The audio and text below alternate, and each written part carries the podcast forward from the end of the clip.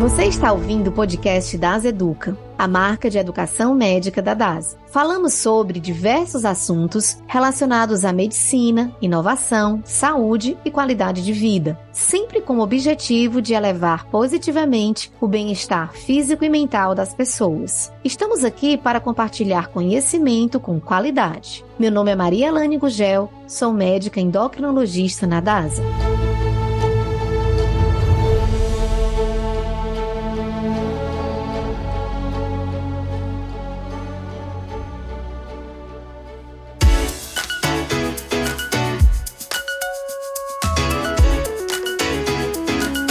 Hoje a nossa conversa é com o Dr. Alexandre Bossoni, com residência médica em neurologia pelo HC FM USP, doutor em ciências pela FM USP e neurologista do Hospital Santa Paula na rede DASA, para entender o que é e quais as necessidades de quem possui TDAH.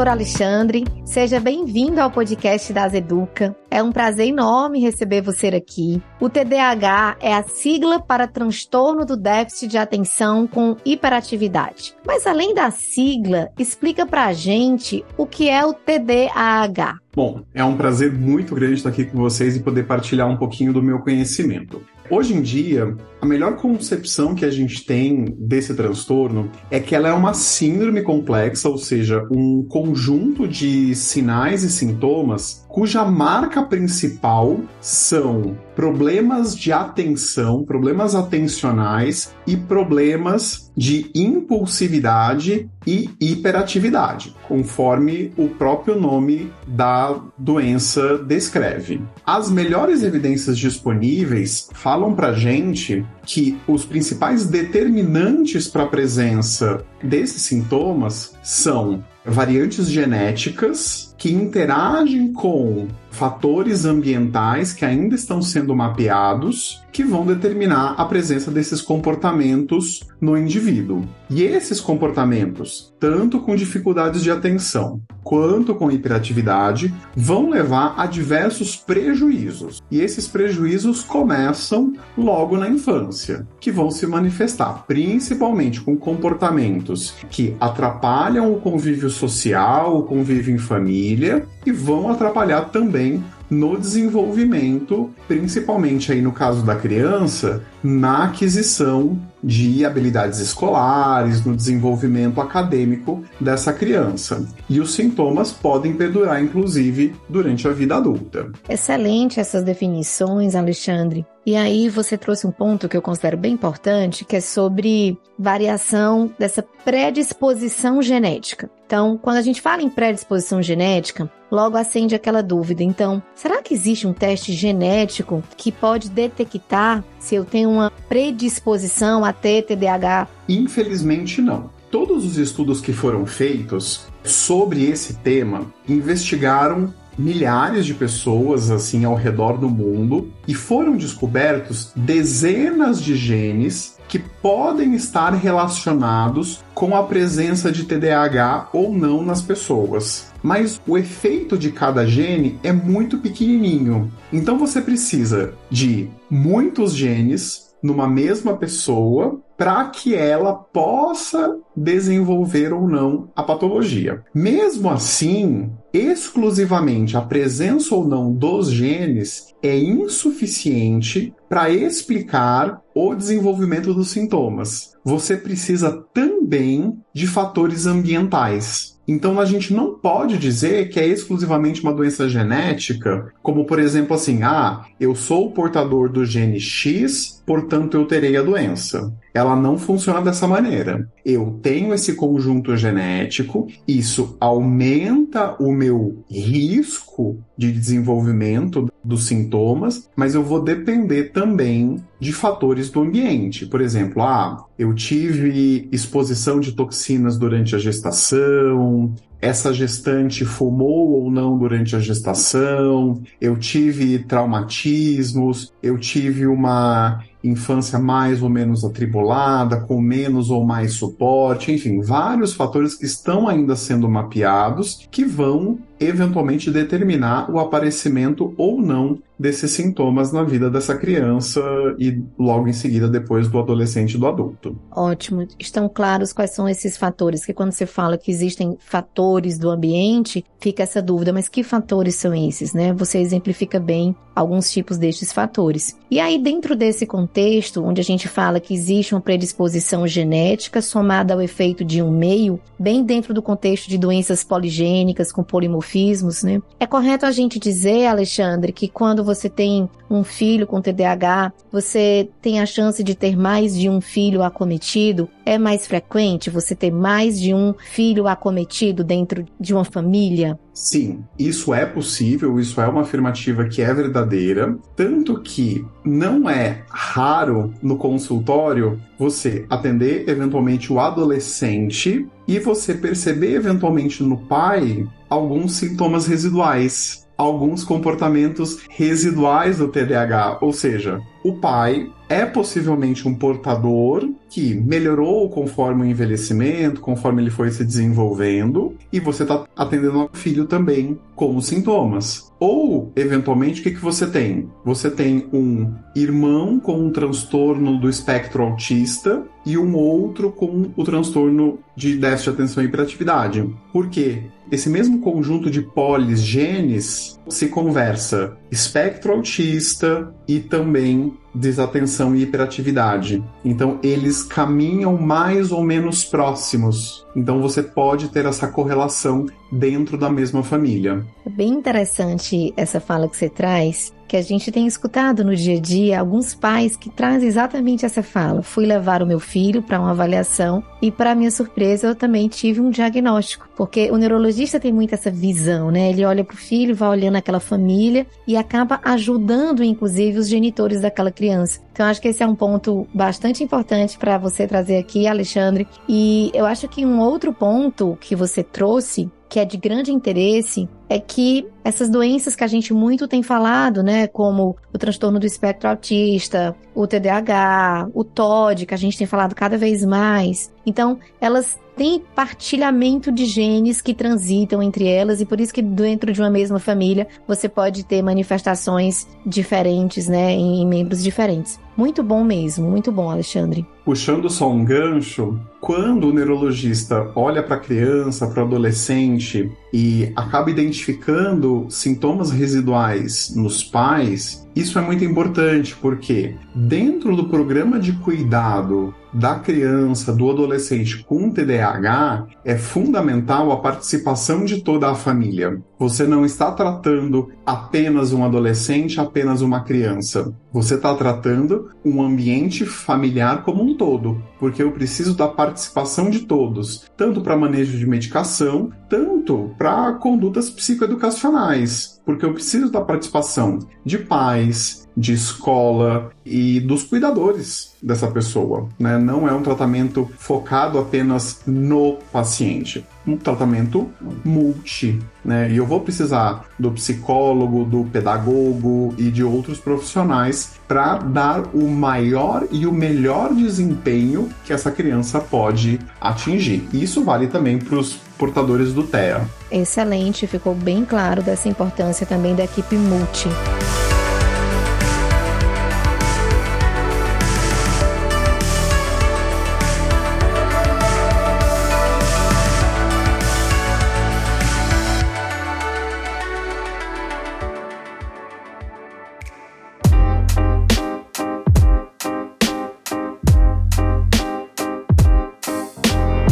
Alexandre, existem tipos diferentes de TDAH? Sim, na verdade existem manifestações diferentes. O TDAH é uma síndrome só, mas ela vai se manifestar de formas diferentes. A forma mais clássica de nós subdividirmos o TDAH é dividirmos no polo desatento em que você tem uma preponderância dos sintomas de desatenção, depois tem o polo hiperativo, onde você obviamente vai ter a preponderância dos sintomas hiperativos, e o polo misto, em que você tem um, uma manifestação balanceada dos ambos os polos, uma mistura dos dois. Essa é a forma mais clássica de apresentação. Tipicamente, o sexo feminino habitualmente é mais desatento e os indivíduos do sexo masculino são mais hiperativos. Em termos práticos, ser hiperativo acaba facilitando o diagnóstico ou acaba apressando o diagnóstico,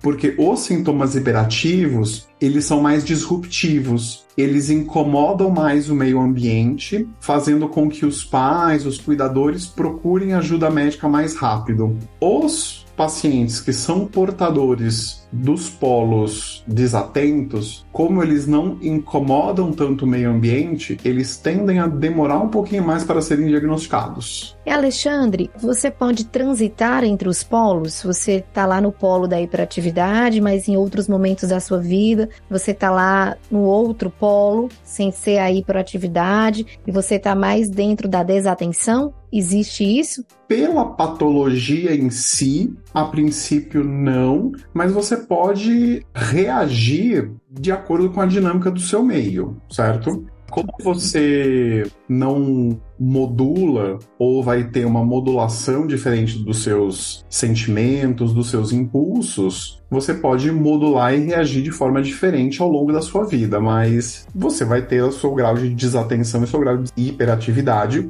é, mais ou menos definido, mas você não vai acabar mudando de um polo para o outro, mas de acordo com a demanda do seu meio, esses sintomas vão se expressar de modos diferentes. Isso que acaba explicando e acaba mudando um pouquinho como que o TDAH da criança se diferencia do adulto. Primeiro, você tem um, um processo de maturação do cérebro que faz com que esses sintomas sejam diferentes, mas também esse adulto, ele tem recursos cognitivos diferentes que faz com que ele se autocontrole, com que ele module o seu próprio comportamento frente às demandas do meio. E ele consegue controlar um pouquinho os seus sintomas. Então, é como se com a evolução da idade houvesse uma espécie de controle um pouco melhor, de uma melhora aparente. Sim. Muito Sim, bem. conforme você envelhece, o seu cérebro amadurece, os sintomas eles podem diminuir, a ponto de alguns pacientes deixarem de necessitar de medicação, por exemplo. Ótimo. Porém, isso não é uma regra para todos os pacientes. Isso vai ser muito individual.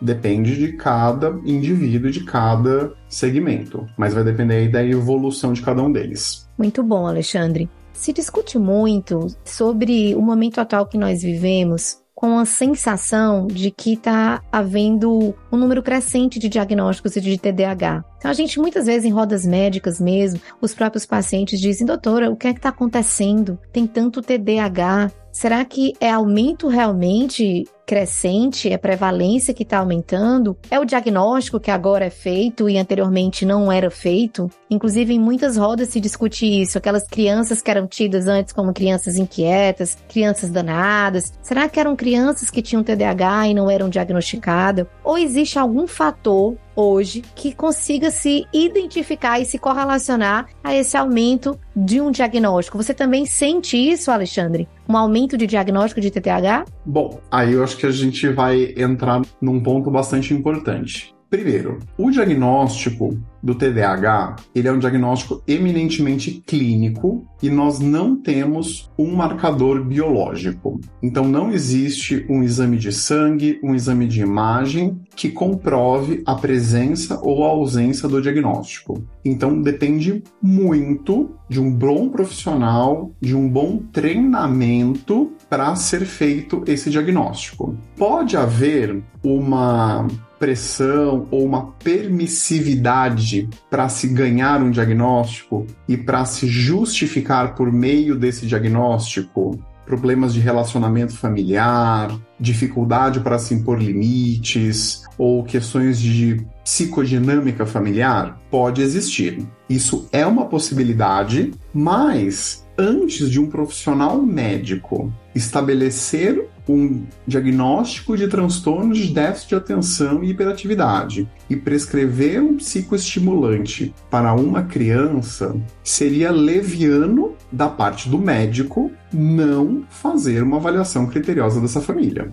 Porque se você é um médico, um neurologista, um psiquiatra, está se propondo a cuidar de crianças, de adolescentes e de adultos com esse tipo de queixa, você tem que entrar no cerne dessa família e enfrentar questões de organização familiar, de dores familiares, de conflitos familiares e entender até que ponto esse processo pode ou não se manifestar como sinais e sintomas de TDAH e não ter medo de ter dúvida.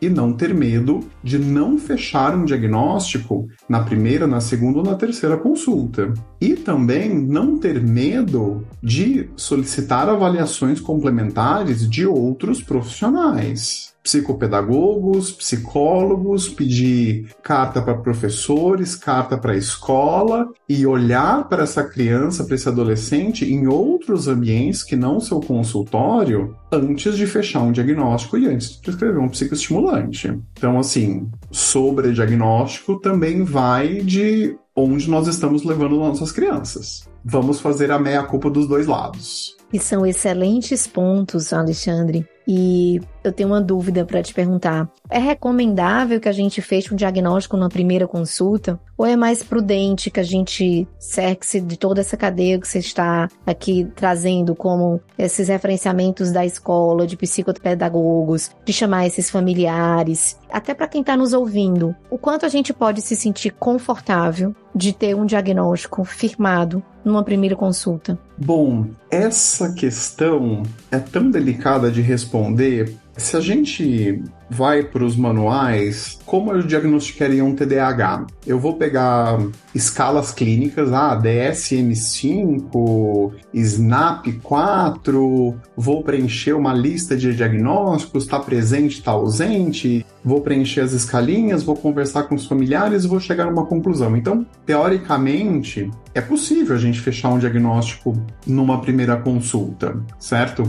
É possível? É possível. Mas eu acho que atender o paciente com TDAH é transpor um pouco a escala e tentar entender a natureza do sintoma e ver se realmente há um processo de atenção que está acontecendo ou se é um processo depressivo que leva ao processo de desatenção ou um processo ansioso que leva ao processo de desatenção. Então, muito mais que reconhecer o processo de desatenção é entender a mecânica do sintoma que está acontecendo. Então, é transcender a escala e entender a mecânica dos sintomas. Quando você consegue entender a mecânica dos sintomas, eu acho que, dependendo de cada caso, sim, é possível fechar um diagnóstico numa primeira consulta. Alguns casos eles vêm muito gritantes, eles vêm muito floridos, mas sim, tem casos que eu fico muito na dúvida e eu preciso de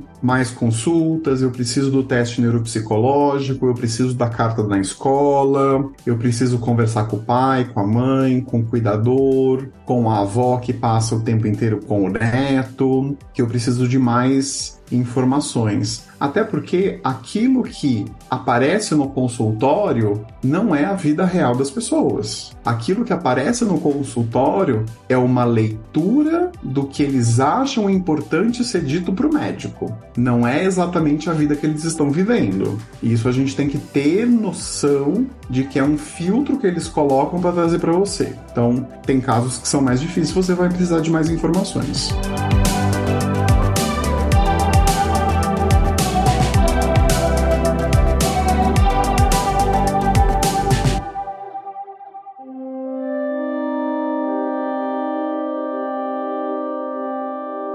Na maioria das vezes, o TDAH é identificado durante a infância ou adolescência, sendo que os meninos são mais propensos ao transtorno. Porém, apesar de ser frequentemente associada à infância, ela pode persistir na vida adulta, impactando significativamente a qualidade de vida. Segundo a Associação Brasileira do Déficit de Atenção, a BDA, o Brasil possui cerca de 2 milhões de adultos com sintomas associados ao TDAH. Saber lidar com sintomas é uma das partes mais difíceis, mas a paciência e o fortalecimento da autoestima são fundamentais em todo o processo.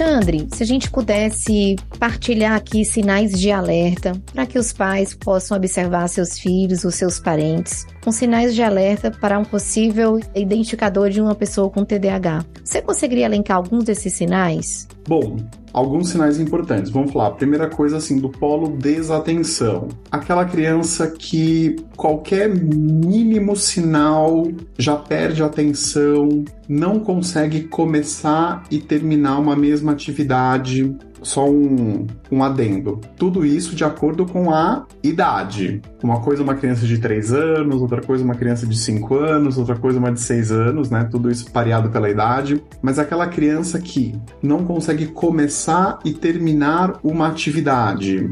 Passou uma mosquinha, ela já se distrai para a mosquinha, o cachorro latiu, já se distrai para o latido do cachorro, apertou uma buzina, já se distrai para a buzina. Aquela criança que perde todos os seus objetos, nunca sabe onde está nada. Isso são sinais importantes, tá? E nisso a escola acaba sendo um lugar importante porque é um lugar que precisa de atenção. Porque você tem os seus objetos, você tem a sua bolsa, você tem a sua mochila, você tem o seu lápis e você tem atividades que precisam começar e que precisam terminar. Por isso que a escola acaba sendo um local em que isso acaba aparecendo muito. Uma coisa importante que muitos pacientes portadores de TDAH têm e que acaba sendo um achado muito contraditório e que leva muitas pessoas a suspeitarem que o transtorno não existe é o hiperfoco. Quando o portador de TDAH está altamente motivado, ou seja, tem um assunto que ele gosta muito, ele consegue ficar horas a fio altamente concentrado naquilo. Então, por exemplo, gosto de desenhar. A criança vai ficar duas, três, quatro horas desenhando sem parar. Então, o que ele é altamente desatento em todas as atividades, tem uma, duas atividades na vida dela que ela faz de maneira altamente concentrada. Isso a gente chama de hiperfoco. Então, isso é um sinal tanto de quem tem TEA quanto de quem tem TDAH. Então, isso é um pontozinho de alerta, assim. Então, se tem essa manifestação do hiperfoco, a gente já, opa, pode ter uma coisa. E da parte da impulsividade, é aquela criança que fala demais, que não consegue ficar parada, que não fica sentada, que atravessa os outros, que não espera a sua vez, que não consegue esperar numa fila, que não para quieto, parece que está ligado na tomada 100% do tempo. Ficou bem claro.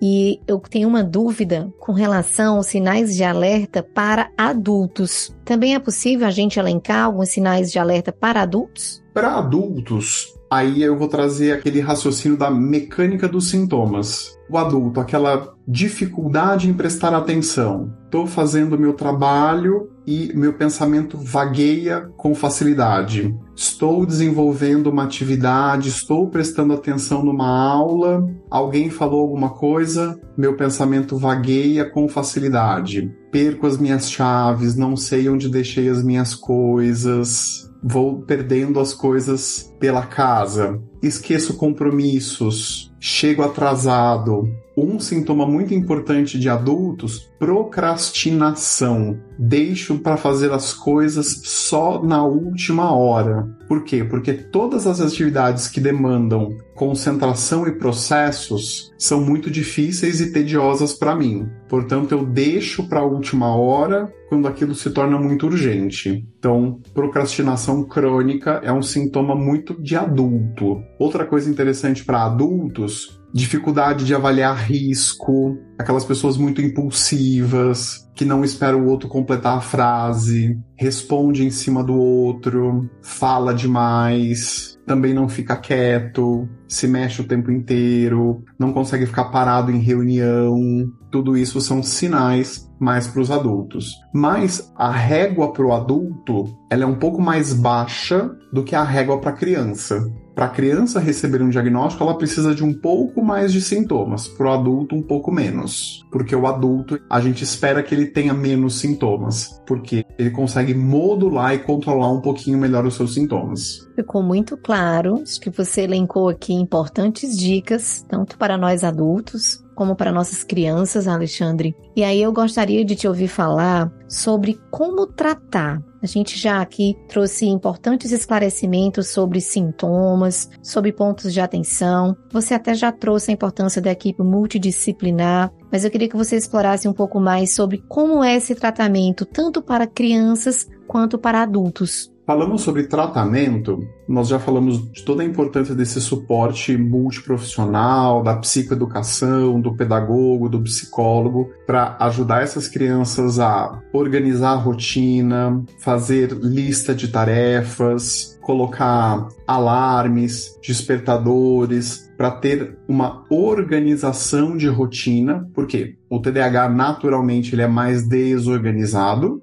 então, no ponto em que ele é desorganizado, eu preciso dar uma organização externa para melhorar essa rotina e ajudar com que ele cumpra as suas tarefas no dia a dia. Então, naturalmente isso é importante. Eu preciso dar suporte e educação para os pais e cuidadores para evitar principalmente penalidades, cobranças, todas essas atitudes muito punitivas que vão causar só ansiedade, sentimentos negativos, sentimentos de falha, de não conseguir, de não performar. Isso acaba sempre causando sintomas muito ruins de menos-valia, não consigo, sou um fracasso, sou burro. E isso para criança e para adolescente e para autoestima deles é péssimo. Em relação à medicação, o que, que nós temos? Nós temos principalmente o metilfenidato, diversas apresentações no Brasil, com duração de efeito de 4, 8 até mais ou menos 10 horas de duração de efeito. Não vou falar nomes comerciais aí que a gente não precisa. E a lisdesanfetamina, que são os dois principais medicamentos que são psicoestimulantes. Esses medicamentos basicamente têm efeito de aumentar a quantidade de dopamina e norepinefrina no cérebro, potencializando o efeito do lobo pré-frontal, que serve como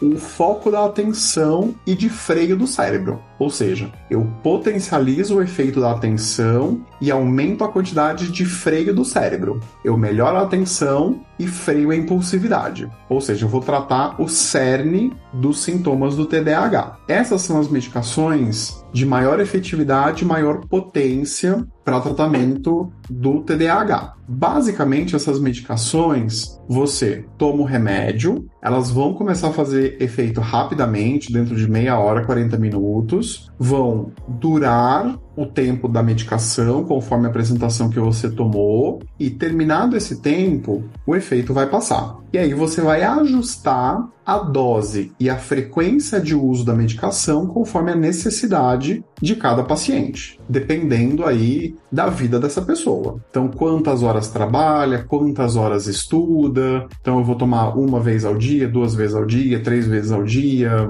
Vai depender de cada necessidade. São medicações bastante efetivas, controlam bem os sintomas. Os principais efeitos colaterais são perda de apetite, emagrecimento, insônia, podem causar hipertensão arterial. Então, todas essas questões precisam ser acompanhadas nas consultas de rotina e retorno com o médico. Então, isso precisa ser acompanhado de perto, tá? A questão de emagrecimento, perda de peso, recentemente foi um problema, porque as medicações começaram a ser usadas para emagrecimento, e aí a gente acabou tendo falta do medicamento no mercado para os pacientes de TDAH, a gente começou a ter desabastecimento, que começou a ser usado. A lisdesanfetamina tem aprovação em bula para transtorno de compulsão alimentar, mas a gente viu uma sobreprescrição, né? Foi uma prescrição bem aí grande que acabou faltando no mercado mesmo. Recentemente chegou no Brasil uma medicação nova, que é a atomoxetina. A atomoxetina é um inibidor da recaptação da norepinefrina. Ela tem um mecanismo de ação muito mais parecido com o dos antidepressivos. Então ela é como se fosse um parente aí diferente da fluoxetina, por exemplo. Só que em vez de não recaptar a serotonina, ela não recapta a noradrenalina. Ela é de uso diário, uma vez ao dia, e diferente dos psicoestimulantes, você começa a tomar o remédio e ela vai demorar duas a três semanas para começar a fazer efeito. E ela tem um efeito mantido ao longo do tempo e não tem essa questão de começa a fazer efeito, perde o efeito, começa a fazer efeito, perde o efeito que os psicoestimulantes têm, certo? Ao redor do mundo existem outras medicações que também são usadas, como clonidina, nos Estados Unidos também usam para tratamento de TDAH, usam clonidina. Existem outras medicações assim de terceira e quarta linha que podem ser usadas. Por exemplo, alguns lugares do mundo, até no Brasil, se você quiser usar, você pode usar associação com bupropiona, também é possível, mas as vias de regra você usa metilfenidato, lisdesanfetamina e agora no Brasil atomoxetina, certo? Quando os pacientes começam a ter irritabilidade, começam a ter muita agressividade, muita agitação, você pode associar algum neurolético, algum antidopaminérgico, e isso não é nenhum absurdo, porque os psicoestimulantes estimulam o receptor D1 da dopamina e os neuroléticos inibem o receptor D2 da dopamina. Então você faz esse contrabalanço, você mantém a estimulação D1, você cancela D2, então você tira os sintomas ruins do D2, você controla o comportamento sem tirar o efeito psicoestimulante que você quer. Então você tira a agitação excessiva, a falta de sono, a agressividade, caso esteja presente no seu paciente. Então, vias de regra, você tem isso. Você pode associar alguns outros antidepressivos dependendo do perfil do paciente, caso necessário em algum momento, se tiver sintomas de depressão, de ansiedade que valham a pena ser tratados. Alexandre, excelente aí essa explanação.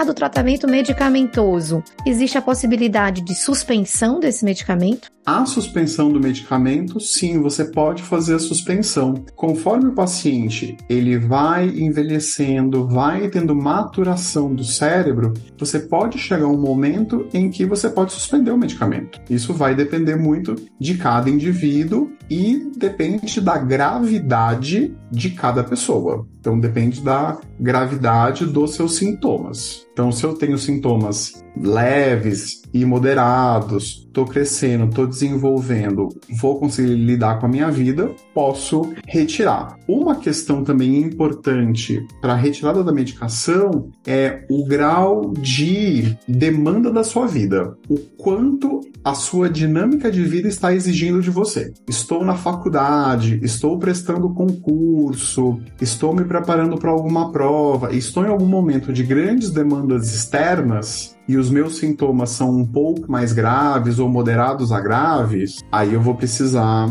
de mais medicação. Ou posso precisar de medicação. Então, pode haver pessoas que vão precisar de sintomas intermitentes. Ótimo, Alexandre. E com relação à idade mínima para iniciar o tratamento, existe alguma recomendação específica? A tomoxetina acima de 6 anos e os psicoestimulantes também, preferencialmente acima de 6 anos. Ótimo. Muito bom. Ficou bem claro que a necessidade da pessoa depende muito do momento da vida dela. Então, isso é importante ser compartilhado com o médico e também para quem está nos ouvindo, é importante não usar receita do vizinho, prescrição do colega, principalmente porque esse é um tema que é de interesse de muitas pessoas, porque você trouxe pontos muito importantes aqui, Alexandre. Perda de peso, garantia de uma melhor atenção. Então, a gente precisa ter muito cuidado enquanto profissionais de saúde no momento da decisão dessa prescrição. E muitas pessoas não têm o transtorno, não têm TDAH, mas elas se julgam com um déficit de atenção transitório para um momento, inclusive, da vida, maior exigência no emprego, maior exigência familiar.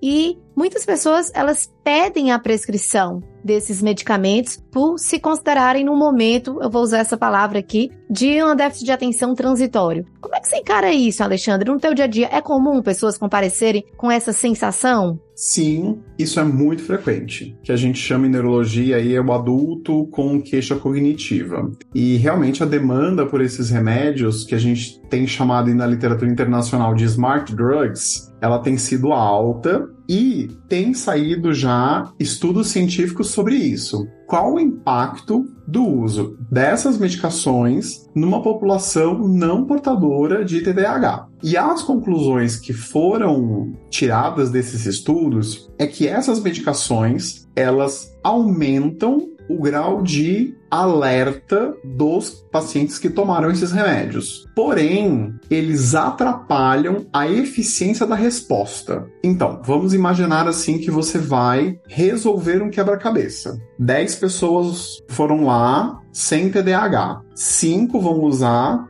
alguma smart drug, 5 não vão usar o remédio. O grupo, os 10, vão terminar o quebra-cabeça ao mesmo tempo. Só que quem tomou o medicamento vai fazer muito mais movimentos desnecessários e errados para terminar o quebra-cabeça do que quem não tomou o remédio. Então, para quem não tem o TDAH, tomar o remédio te deixa mais acordado, te deixa mais animado, mas o seu raciocínio fica meio emburrecido. Você faz movimentos errados, movimentos inadequados, o seu raciocínio se torna ineficiente no final das contas. E tem saído outros estudos também que reduz o seu raciocínio linguístico. Então aquela pergunta pegadinha, não é correto dizer, é correto dizer o oposto. Então essas pegadinhas linguísticas também ficam mais difíceis de serem reconhecidas. Olha, eu adorei esse teu exemplo, assim, extremamente didático. Eu acho que para quem está aqui nos ouvindo, entendeu essa resposta, né? Com relação a essa reflexão sobre esse uso de medicamento para quem não tem um diagnóstico. Muito bom, Alexandre. Infelizmente, estamos chegando ao final do nosso programa. Eu adorei essa nossa conversa. E acredito que quem está nos ouvindo também gostou bastante. E para fechar, eu gostaria que você deixasse uma mensagem para quem quer saber ou se informar um pouco mais sobre esse tema. E de antemão, queria te agradecer muito por esse momento. Agradeço demais a oportunidade de falar sobre esse tema, é sempre um prazer muito grande. E a mensagem que eu deixo é que não deixem preconceitos, palavras de vizinhos, conhecidos, amigos não deixem que essas palavras tomem as decisões por você. Procure informação, procure informação especializada e não deixe que esses preconceitos decidam o futuro de vocês. Então, na presença de dificuldades, na presença de insatisfação com sintomas, com as suas vidas, procure ajuda especializada mesmo, não tenham medo, procurem ajuda que muitas vezes a gente consegue resolver muitas coisas e prestar auxílio. É para isso que a gente existe, é para isso que a medicina e que a ciência está aqui mesmo, para tornar nossas vidas melhores. Muito bom, Alexandre. Obrigada. É isso, eu que agradeço.